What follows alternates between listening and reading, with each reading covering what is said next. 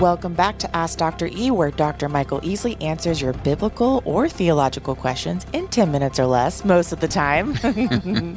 Today's question comes from David, and it's a little long, but I want to read the whole thing for our listeners. So he says, Hey, Michael, could you please offer any advice or wisdom you might have on what to say to a friend who is deep into a quote Christian cult?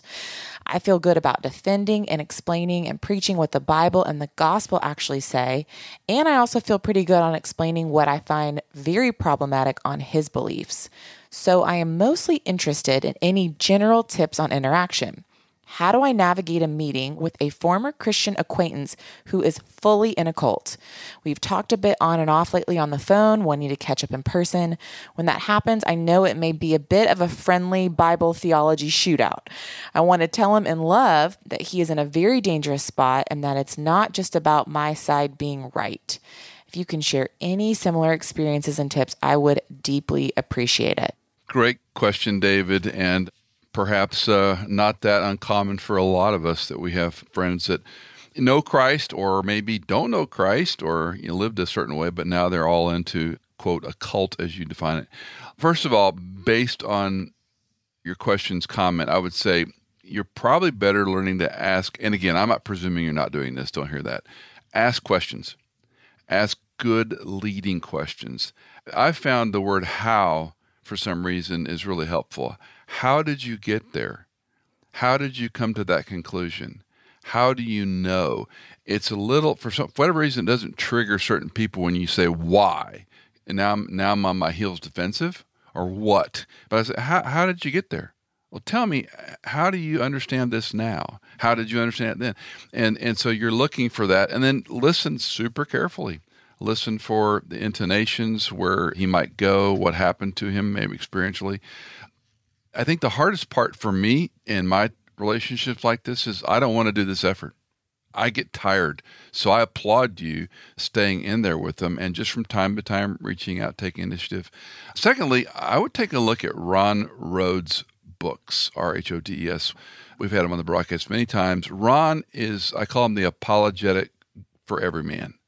So he's got, you know, 10 questions for the Catholic, 10 questions for the Jehovah's Witness, whatever. He's got dozens of books that are super easy to read. And what I might do if you have a good enough friendship with them is say, you pick one of these books and let's read it together and talk about it. Because that way it's a third party person that you're attacking slash reading as opposed to you trying to prove to him something or something else uh, you know that you're right or he's wrong. And you know sometimes god will use something that's well thought through and ron is just so good at thinking through these issues in a simple way and articulating them clearly. So take a look at Ron Rhodes' offerings. I think he's got 60 plus books going and I bet there's one that you could find and read together. Lee Strobel's two books. Uh, Hannah, what are they called? Um, oh, like Case for Christ? Is that Case for Christ and Case for Faith? Thank you. Those two books are really good. Lee writes for a, a very easy reading level, so those might be one or the other. You might you know read together with him. I want to give you three verses. Again, you're probably well honed on these, but maybe put them in your pocket for a future time. 1 Timothy 2, verses 5 and 6 For there is one God and one mediator also between God and man, the man Christ Jesus, who gave himself as a ransom for all, the testimony given at the proper time. And I so appreciate this verse. It's so full of theology. We have one mediator. There's no angels. There's no other, you know, prophet. There's one mediator. And I love the fact that he says, the man Christ Jesus, so he's the God man, who gave himself as a ransom. And that's something I think arguably is unique. Biblical Christianity has no, quote, religion, close quote, faith system where the God became the sacrifice for his creation. And in this case, for us. And then the ransom for all the testimony at the proper time. So this was the proof, if you will. So it's a good verse for you to tuck under your belt and maybe commit to memory. And then alongside those, and again, I'm not presuming you don't know these, David, but Ephesians 4 5, one Lord, one faith, one baptism. So that differentiates other quote religions and cults. And then finally, Jesus' own words in John 14, 16, which are often used at funerals. Jesus said, I'm the way, the truth, and the life, and no one comes to the Father but through me. So the exclusivity of what Christ has done, the one mediator from what he's done, the one Lord, one faith, one baptism, meaning identification. So those would be three I would keep in my pocket and then just try to keep a relationship, try to love him, reaffirm that you love him, reaffirm that you care about him, and, you know, trust that God might use that going forward.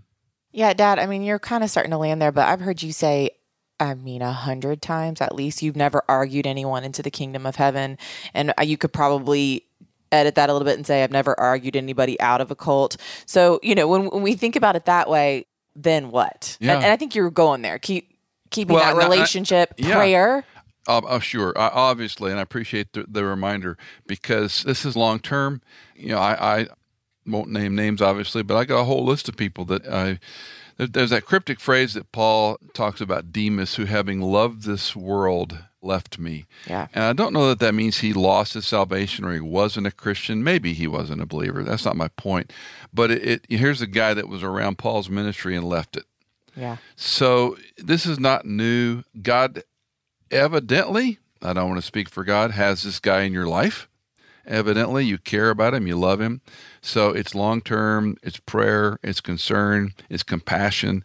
And again, I appreciate Hannah your comment. Yeah, I've never argued anyone. I'm not an apologetics person. I've never argued anyone into the faith or believing the Bible. That said, I've had some really good arguments that have provoked questions Sure. but it wasn't that argument that oh gosh slap my forehead now i understand you know that just doesn't happen except in movies so yeah i just you know, applaud you for wanting to stay with him and know that god is yet sovereign the last chapter is not written not to sound cliche but you know there's i doubt there's no anyone listening we've got people that are in some similar situation or have walked away or don't believe and we would do anything for them to come to know who Christ is clearly and follow him in his word.